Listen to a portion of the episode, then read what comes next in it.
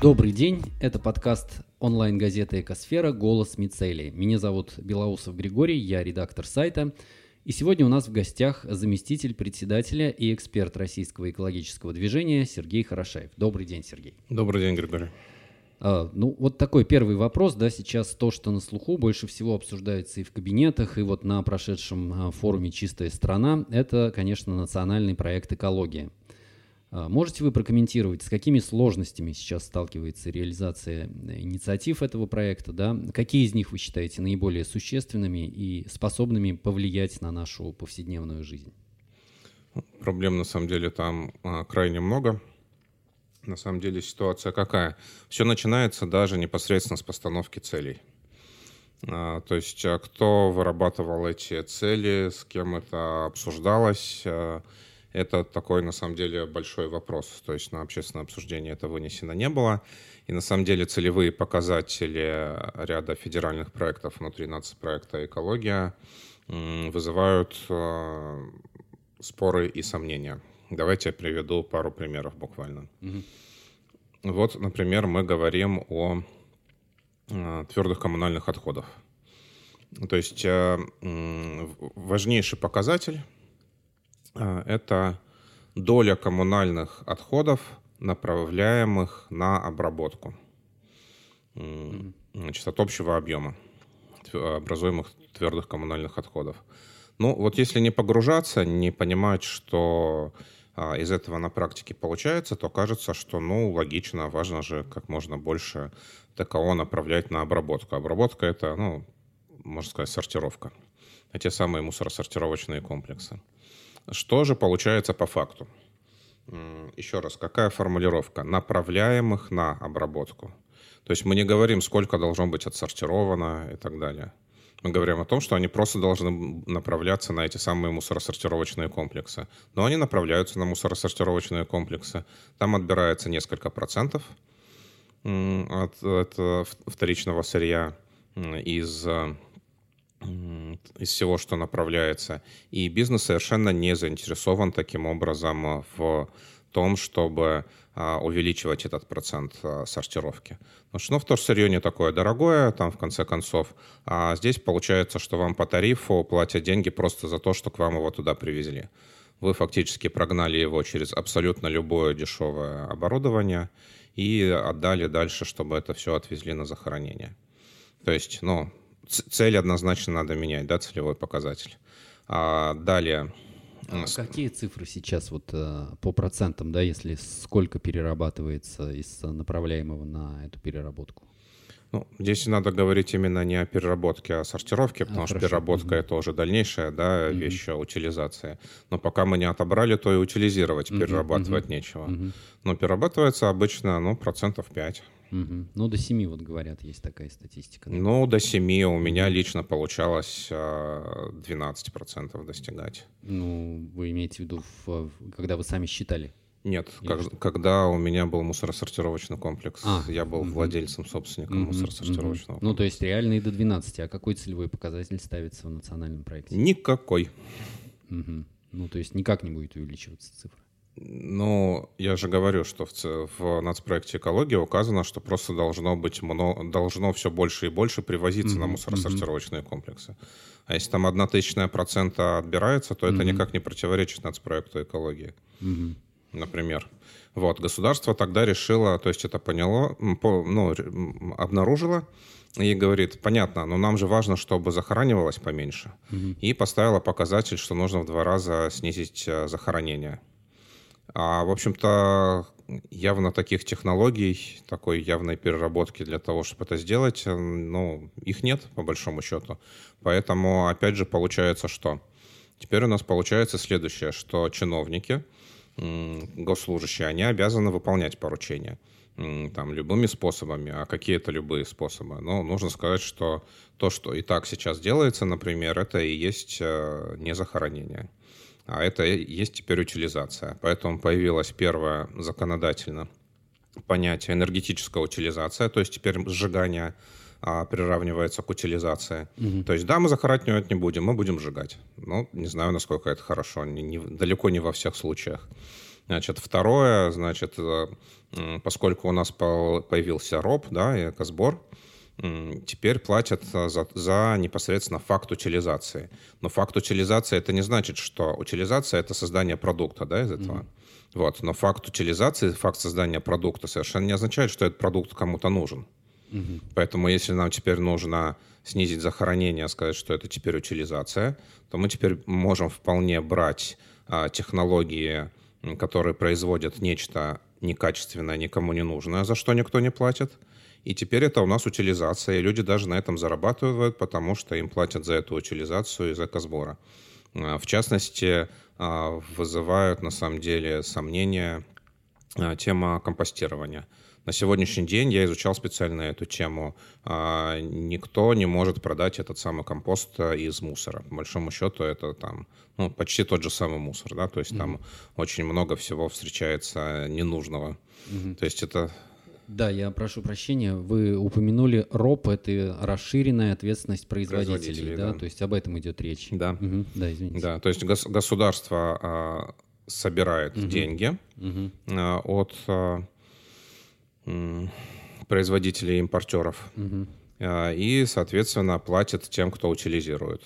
Давайте отметим, она собирает э, средства от производителей упаковки или от производителей товаров. Вот этот важный. Ну вот здесь, да, важная история, потому что мы как раз российское экологическое uh-huh. движение говорили о том, что нужно а, в первую очередь собирать, а, что нужно собирать от а, производителей упаковки, а не там, от всех производителей. Uh-huh.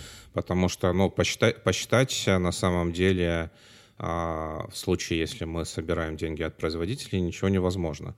То есть вот, э, а, условно говоря, а, пришли в Ашан, да, угу. там отмотали пленку, упаковали, угу. значит, и вам что-то продали. Но как государство сможет это проконтролировать, понять, сколько чего и как? Упаковщиков там понятно, там на этапе а, создания упаковки уже все там, ну, Произ... Mm-hmm. Все, все отчитались э, и понятно. А, поэтому, ну, в данном случае пока что государство в своей концепции определило именно производителей, ну, плюс к импортерам. И, в общем-то, уверен, что будет целый ряд проблем с этим связанный. Угу. А как это скажется на потребителях товаров, да, вот э, в том же магазине, упомянутом вами, мы приходим, а как-то это увеличит стоимость продукции, да? Ну, очевидно, что, конечно же, производители попробуют переложить это mm-hmm. на цену продукции, mm-hmm. да, конечно. Когда это будет внедрено все, ну или какие перспективы у этого э, вот, по реализации? Ну, оно уже внедряется. Mm-hmm. Вот другое дело, что а, производители и импортеры всячески пытаются поменьше, естественно, заплатить mm-hmm. разным способом. Вот. Оно давно существует, оно в прошлом году существовало, mm-hmm. но просто собрали очень-очень-очень немало. Mm-hmm.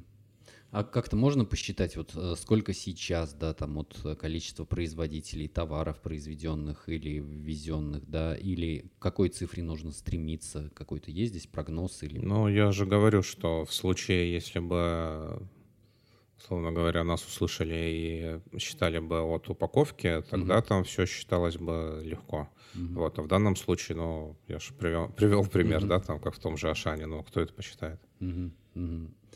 Ну, то есть пока мы не ощущаем это в цене товара? Или уже это есть? Нет, пока нет, пока нет. Угу. И когда будет? Ну, я думаю, что в этом году будет. В течение года? Да. Угу. Хорошо. А вот э, недавно еще был, э, была такая инициатива, да, в России разработали законопроект о вторичных материальных ресурсах.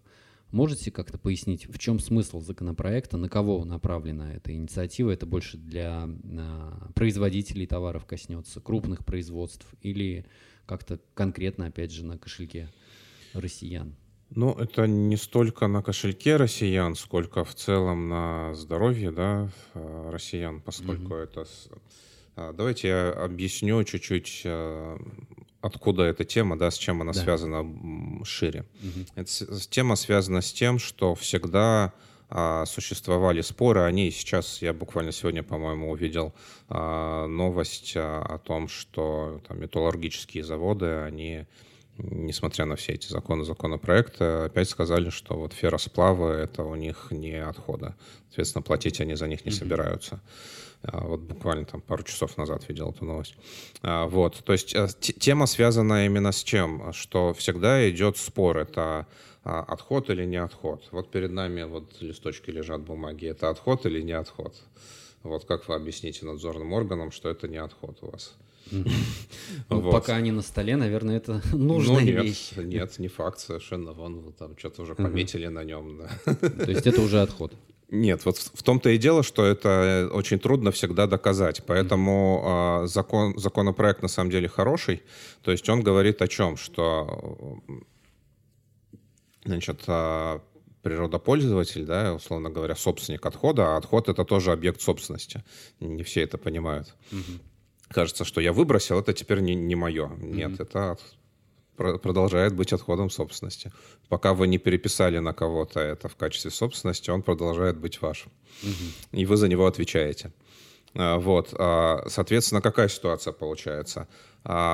Приходят надзорные органы, э, говорят, что вот у вас что тут за отходы Навальны, почему вы их не отдали там на там, утилизацию, там, на захоронение или еще куда-то. Они говорят, это не отходы, это вот у нас запас здесь лежит. Угу. Вот, и платить не собираемся, и никому отдавать не собираемся. Ну или на, на территорию идет фактически угу. стихийная свалка, а надзорным органам говорят, это какая-то свалка, это не отход, это нам все надо. Угу. Соответственно, теперь в законе прописано, что либо должны технический регламент, соответственно, прописать, а, что вы, что вы в какие сроки собираетесь с этим делать, когда вы собираетесь это утилизировать.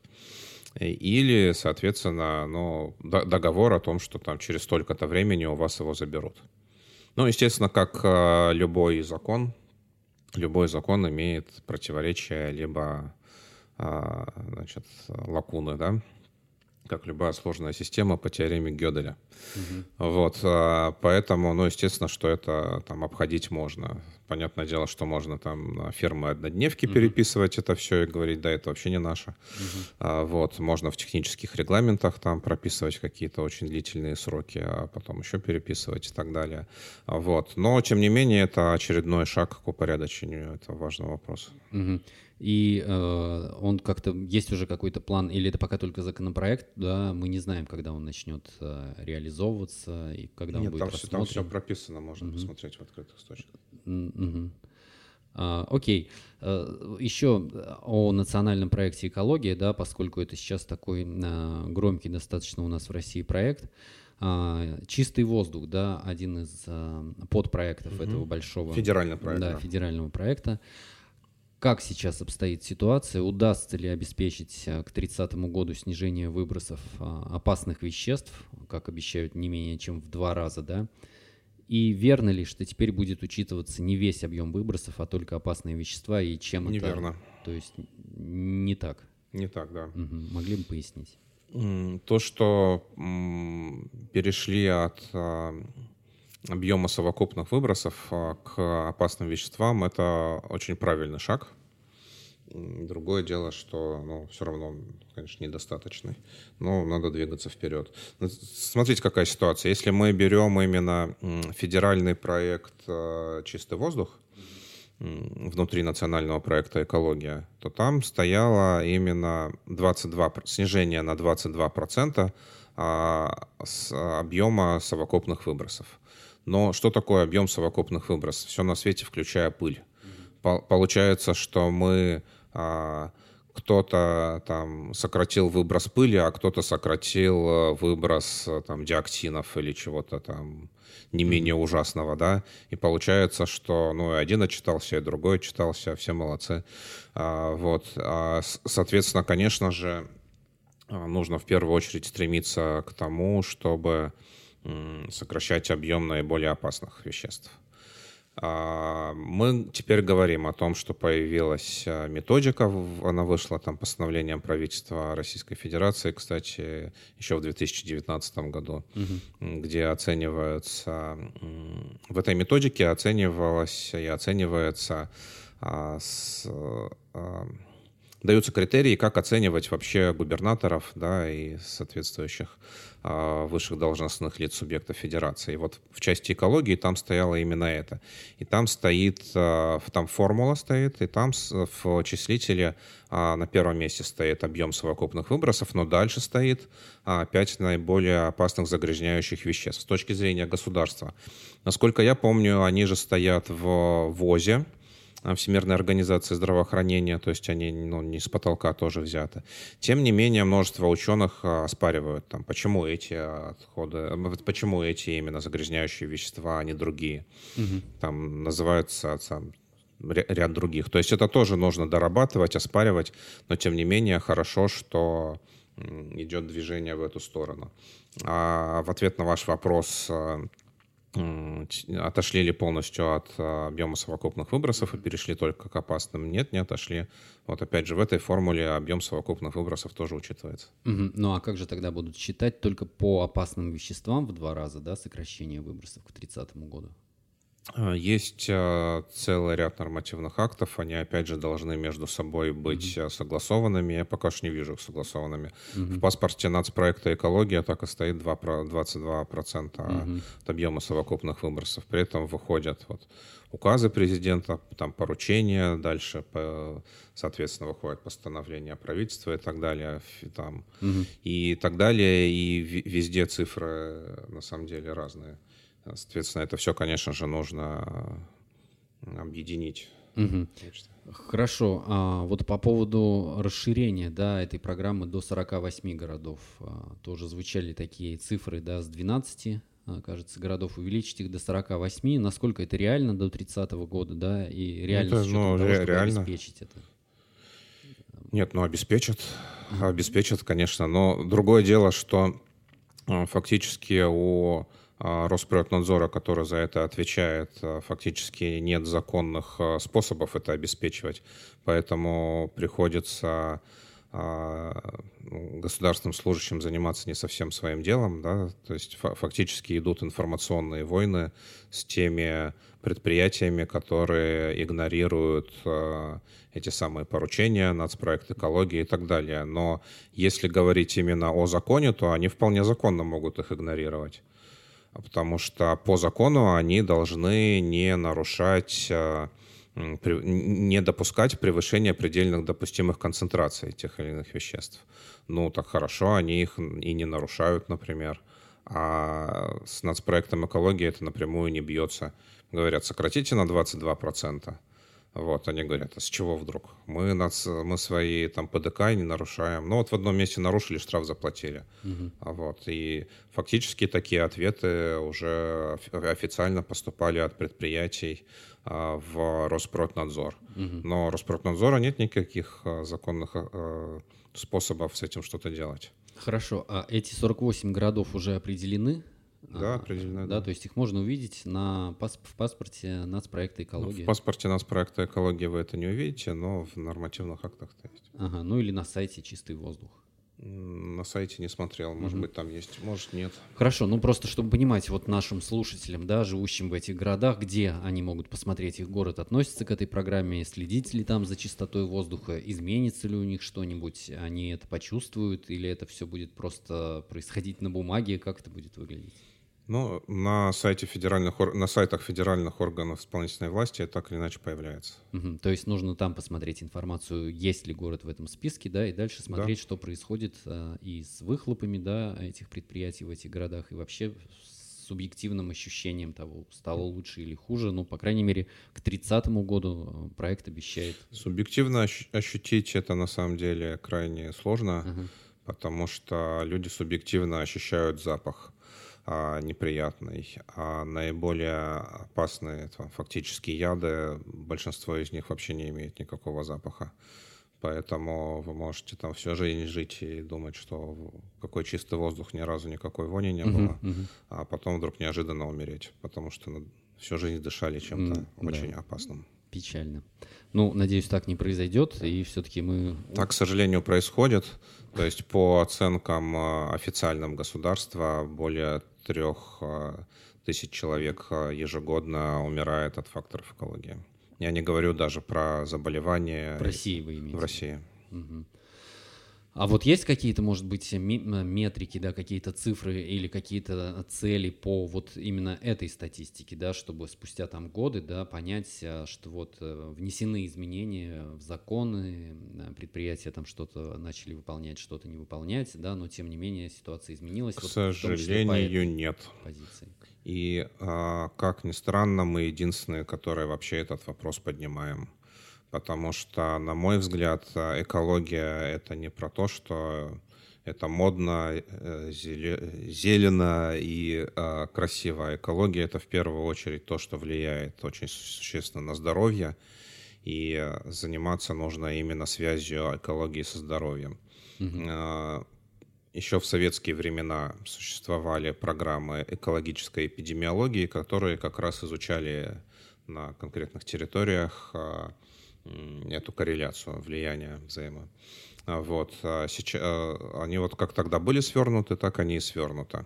Ни в каких нацпроектах изучения этой связи и, соответственно, снижения заболеваемости по экологическим факторам я не обнаружил. Ну, вы как-то, может быть, инициируете это или э, как мы, мы инициируем. Угу. Ну, то есть, в принципе, к этому следует стремиться. Ну, по идее. Именно к этому и следует стремиться, угу. иначе, по большому счету, это все непонятно, зачем делается. Хорошо, вот а, еще а, вы говорили а, а, однажды в своем интервью да, о экологическом стандарте субъектов федерации. А, что это за инициатива, да, и а, как она продвинулась? Можете пояснить, что она предусматривает? Этот стандарт, что предусматривает? Экологический стандарт а, субъекта федерации, он очень сильно связан с, той, с теми проблематиками, которые мы уже обозначили. Э, и связан он еще с тем, что у нас территории все очень и очень разные. Понятное дело, что а, федеральная власть, наверное, она по-другому и не может. Она дает некие общие цели – вот. Ну, как-то пытается локализовать вот эти самые 48 городов, и там отдельно, а другие отдельно. Вот. Но по большому счету они действительно очень и очень разные. А, при этом а, экология — это очень тема такая, связанная с мифами. То есть большинство людей, вот если спросить, почему вот в вашем городе, в вашем городе плохая экология, да, плохая, почему она плохая? У нас вот предприятие, видите, там дымит из трубы и так далее. Оно действительно дымит, и э, надо проводить программы модернизации и так далее. Но вот, например, мы провели такую вот э, пилотную сессию в э, изучение в Омске. И что получается? Э, половина э, совокупного выброса э, значит, в атмосферный воздух загрязняющих веществ. Это а, передвижные источники, ну, то есть, по большому счету, автомобили. Вот. А если говорить именно об опасных, то тоже ряд именно тех самых вот из этих пяти опасных. Это тоже автомобили, автомобильные выбросы, и это частный сектор. Вроде бы Омск, кажется, ну, большой индустриальный город, какой там частный сектор. Там очень большое влияние частного сектора, который топится углем и м, деревом. И от этого, опять же, те самые а наиболее опасные загрязняющие вещества выбрасываются. А, поэтому третье – это ТЭЦ, например. И а, ТЭЦ – это в том случае это федеральные деньги, которые были не направлены на модернизацию экологическую в связи с тем, что они были направлены на решение вопросов ковида. Вот. Соответственно, вот три большие темы, которые по большому счету как бы к экологии, как кажется, не относится. Но это самое важное, что там нужно сделать. Вопрос газификации. Это не к экологам, да, это там, пожалуйста, Газпром, там кто угодно. Значит, а, частный сектор – это, опять же, газификация, это, опять же... Ну, да, частный сектор – это газификация. Значит, автомобили – это замена автомоб... автомобильных двигателей. На электрические. Перевод на газ, в первую очередь. Mm-hmm. У нас, как президент э, говорит, страна газовая, да, mm-hmm. зачем нам электромобили? Mm-hmm. А, вот. А, это очень сильно снижает нагрузку, значит, по этим опасным веществам. Именно перевод на газовое топ топливо. Вот. И ТЭЦ это тоже федеральный вопрос, э, фактически э, вопрос финансирования. Ну и получается, что все, все, что жители там переживали насчет завода, завод тоже очень важно. Угу. Завод, как выяснилось, вовсю занимается и там и один, и другой модернизацией, снижением. Ну, мы там проверили, тоже взяли под контроль, чтобы эта модернизация правильным образом прошла. Вот. Ну и фактически получается, что каждый город, он уникальный, и в каждом городе нужно смотреть, какие наиболее важные, даже не город, а там территории. Угу. Вот. То же самое по, заболе... по связи с заболеваемостью, тоже очень важно. И там нельзя прямо это делить именно по субъектам федерации. То есть мы смотрим а, а, субъект федерации, выясняется, что там три, например, а, совершенно разные территории, они не по границам идут субъектов федерации, не по границам городов и так далее, где совершенно разная заболеваемость идет, совершенно разная нужно разные загрязняющие вещества убирать, естественно, совершенно разными технологиями. Ну, то есть, по сути, стандарт предусматривает такое деление на какие-то территориальные вот такие субъекты, в рамках которых у каждого субъекта будет какой-то свой а, экологический стандарт по... Да, факти- фактически мы проводим каждый раз отдельную работу. Другое дело, что мы выработали уже а, методики, мы выработали, соответственно, документы, в которых все это фиксируется, ну, типовые то есть типовая система, как мы это называем, там, финансовых, технологических, там, правовых и так далее, а, механизмов, которые мы каждый раз накладываем, получаем разные результаты на разные субъекты федерации. Угу. Ну и в каком статусе сейчас проект? Сколько таких субъектов описано, да, по, по скольким составлены такие? Э, мы пока эти... что именно по а, Омской области провели угу, пилотный. И сейчас мы начинаем через а, свою сеть Реда, а, в Реде 54 сейчас а, отделение в 54 субъектах федерации. Соответственно, масштабируем этот вопрос. Угу. Здесь, кстати, важно, что мы здесь и помощники Роспроднадзора. Вот, часто государство воспринимает там, такие общественные объединения как угрозу для себя, мы наоборот. То есть мы фактически выработали а, правовой негосударственный механизм, каким образом стимулировать а, природопользователей и тех, кто является источниками загрязнений, а, к тому, чтобы фактически нацпроект, ну, показатели нацпроекта экологии и другие, естественно, государственные а, цели достигать, чтобы это было им выгодно, и государству выгодно, и обществу выгодно. Угу. Ну и что будет дальше происходить? Вот когда вы внедрите эту систему, какой план дальше у вас? А, это будет а, в законе как-то отражено? Мы... Нет, в том-то и дело. Я говорю о государственном неправовом механизме. Угу, угу. У нас, как вы знаете, законы сначала принимаются несколько лет, mm-hmm. с, с, с тех пор уже все изменится, и уже его и принимать не надо. А вот, а потом начинают этот закон применять, выясняется, что право применения а, тоже сложно, и выяснилось, что не так он применяется, как, как хотелось бы, а, и так далее. И, в общем, закон — это такая тяжелая артиллерия, которую далеко не всегда нужно а, значит, использовать. А гораздо более гибкие механизмы — это вот как раз вот эти там, негосударственные правовые, э, когда там тоже юридические, имеющие юридическую силу там, документы и так далее. Вот. Но тогда, когда э, фактически происходит такой общественный договор. Бизнес, государство и общество договариваются. Фактически такой механизм уже государство еще до нас начало внедрять четырехсторонние соглашения. Вот. Но а, мы этот механизм дорабатываем, потому что одно дело фактически пришли на предприятие и сказали, что вот подпишитесь, что вы готовы нац, там, цели нацпроекта экология выполнять, но часть предприятий сказали, что а с чего вдруг мы должны это подписывать, mm-hmm. да, там. А другое дело, когда мы действительно по субъекту федерации, по территории разбираемся. Выясняется, что предприятия вовсе не такие плохие, как считает общество, и для них это как раз выгодно.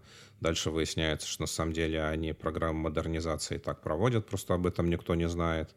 И выясняется, что они еще больше, чем от них государство требует, на самом деле снижают загрязнения по сравнению с тем, что было и так далее. В каких-то случаях выясняется, что там не нужно каких-то а, дорогостоящих вообще программ модернизации, там, замените трубы, замените насосы, чтобы там все это не протекало, uh-huh, uh-huh. чтобы не было сбросов, не было выбросов и так далее.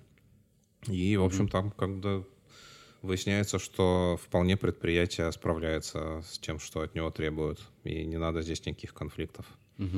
Хорошо, а вот скажите еще, как, э, как и эта инициатива, и может быть есть какие-то еще инициативы у российского экологического движения, которые вы считаете важными и о которых э, следует рассказать, да, и которые, может быть, э, со временем могут ощутить, ощутить на себе простые люди, да, наши слушатели, когда там вот вы говорите об улучшении среды, да, с тем, чтобы снизить смертность от, а, например, загрязнений в воздухе, что-то еще, какие-то инициативы есть такие заметные?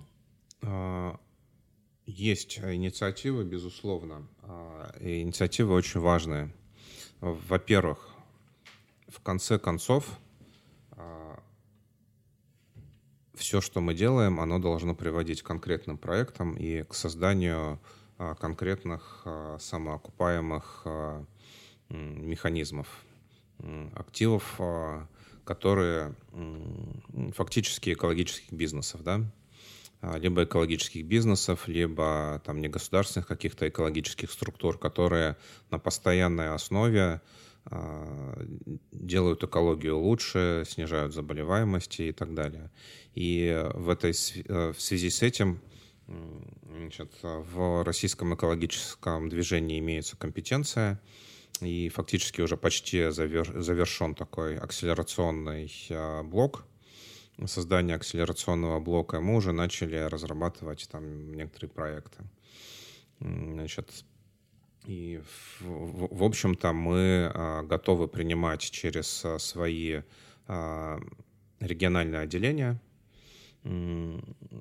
проекты экологической направленности и готовы их поддерживать, готовы помочь их правильно описать, привлечь необходимые ресурсы и так далее, помочь ей там с юридической экспертизой и так далее. Второе, мы работаем с государством, то есть, опять же, очень важно, чтобы а,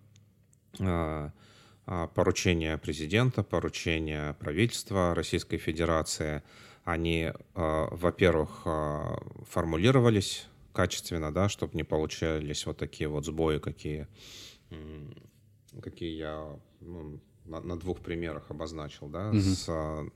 с целевыми показателями, например, нацпроектов. То есть с самого начала должно проходить общественную экспертизу. А, а с другой стороны, чтобы а, в процессе выполнения тех или иных поручений они тоже не сохранили свой смысл. Потому что мы знаем, как, проходя через а, аппарат, а, значит, имелось в виду одно, а потом выяснилось, что да ничего не надо, у нас давно это сделано, а на самом деле совсем не о том речь шла. Угу. Хорошо, а есть уже какие-то примеры таких региональных проектов, э, которые вы поддерживаете, либо о, о чем-то вы можете рассказать, да, или если это еще в проекте, ну, не можете говорить, то окей, но, может быть, есть уже что-то реализованное, либо какая-то инициатива поддержана уже экологическим движением? Ну, начиная с, а, значит, тематик культурологических, да, образовательных, а, когда там проект экомышления, проект э, education и так далее а, поддерживается, значит, и заканчивая, значит, ну, а, сопровождением, чтобы не было нарушений проектов, а, например, строительства мусоросортировочных комплексов. Это в каких э, городах, регионах, областях происходит? А, это Псков, а, это Тульская область, а, это Кабардино-Балкария республика и так далее. На самом деле в очень-очень многих. Угу, угу.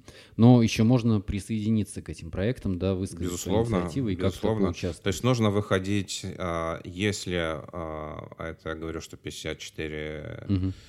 отделения, Если в вашем субъекте федерации открыто отделение, то вы обращаетесь туда, значит, в отделение, и там, соответственно, вас начинают сопровождать. А ежели такое случилось, что вы как раз э, живете в субъекте федерации, в котором мы еще отделение не открыли официально, а, то вы обращаетесь в наш ну, центральный офис, условно говоря. А, у нас есть в откр... ну, мы предоставляем доступ к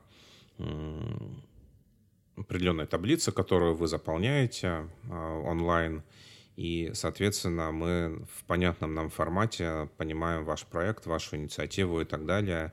Уже дальше у нас имеется экспертный совет.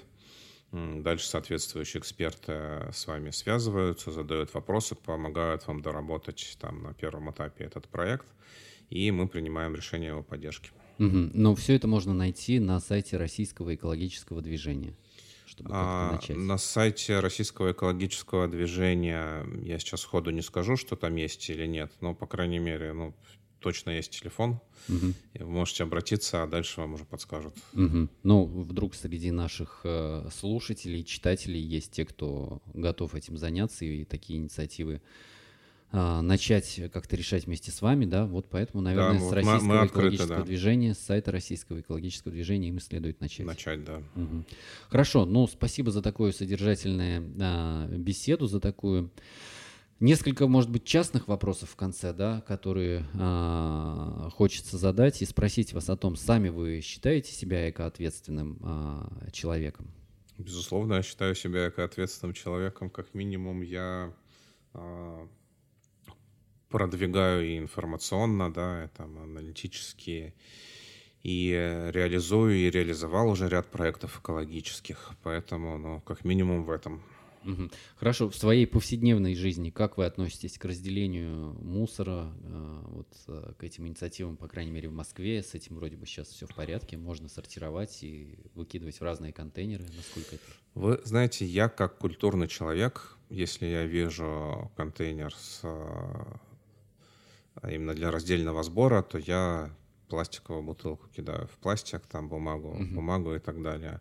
Но э, пока что я бы сказал, что это важно больше с культурологической точки зрения и больше именно для каких-то дальнейших э, для развития технологий, инфраструктуры и так далее. Потому что э, на сегодняшний день а, я уже сказал, что отбор а, сортировки, ну, на мусоросортировочных комплексах а, мусора, он, процент отбора очень невысокий. Угу. Соответственно, конечно же, он немного повысится за счет того, что на конвейер сортировки да, ручной, значит, отдельно попадет стекло, например.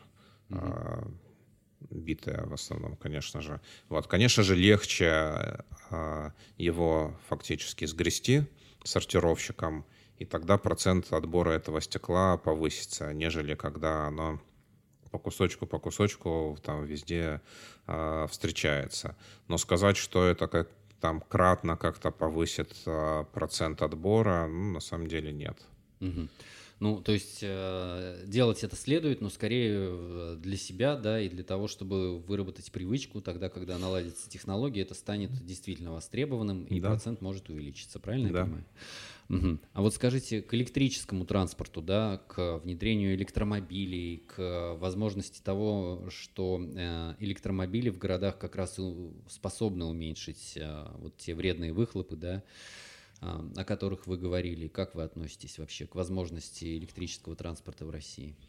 Здесь такое понятие экологическая колонизация. А есть еще такое понятие местного патриотизма. Вот я, например, живу в городе в Москве, э, где, конечно же, очень много транспорта, и, соответственно, я постоянно дышу вредным воздухом от выброса и, конечно же, когда автомобили а, все больше и больше будет электрических автомобилей, и этих самых выхлопов а, а, будет значительно меньше, конечно же, я буду очень и очень доволен и счастлив. А, но при этом, естественно, нужно учитывать, что а, ну, на чем, например, они будут ездить? Литий-ионные аккумуляторы. Да. Но это чуть ли не ядерный отход. вот, вот куда это будет все? Там, а, например, 5 лет аккумулятор существует, а дальше куда его? То есть там таких вот то есть мы Чуть столкнемся с проблемами, о которых пока еще не знаем, и это станет новым. Ну, мы, мы об этом знаем, в общем, в целом. Угу. А, вот, я тут а, в данном случае ничего нового, о чем кто-то прямо когда-то не говорил, а, сейчас не сообщил. Угу. То есть это известно, да, что а куда потом эти аккумуляторы. Ну, то есть сейчас нет девать. технологий. Ну, технологии, технологии рознь, да. Я не заметил, что у нас а, массово есть куда их девать. Угу. Ну, то есть вы думаете, что это не перспектива ближайшего будущего для российских городов, электротранспорт массовый? Нет, знаете, это, я думаю, что, во-первых, как сказал президент, у нас газовая страна, mm-hmm. и мы скорее будем на газ переходить. А с другой стороны, частично переход на электротранспорт. Мы вон за окном видим, автобусы ездят, да, да, электроавтобусы уже. Вот, поэтому это тоже будет. Но ну, так выстроено, да, что одну проблему мы решаем, другая возникает. Но а, у нас, опять же, создан федеральный экологический оператор, да, там дочерняя компания Росатома, которая должна предложить нам ответ на этот вопрос, куда эти самые литионные аккумуляторы дальше утилизировать. Угу. А, ну что ж, наверное, на этом спасибо. Было интересно с вами поговорить. А, я напомню, это был подкаст а, онлайн-газеты «Экосфера. Голос Мицели». У нас в гостях был заместитель председателя и эксперт Российского экологического движения Сергей Хорошаев. Спасибо вам, Сергей. Спасибо.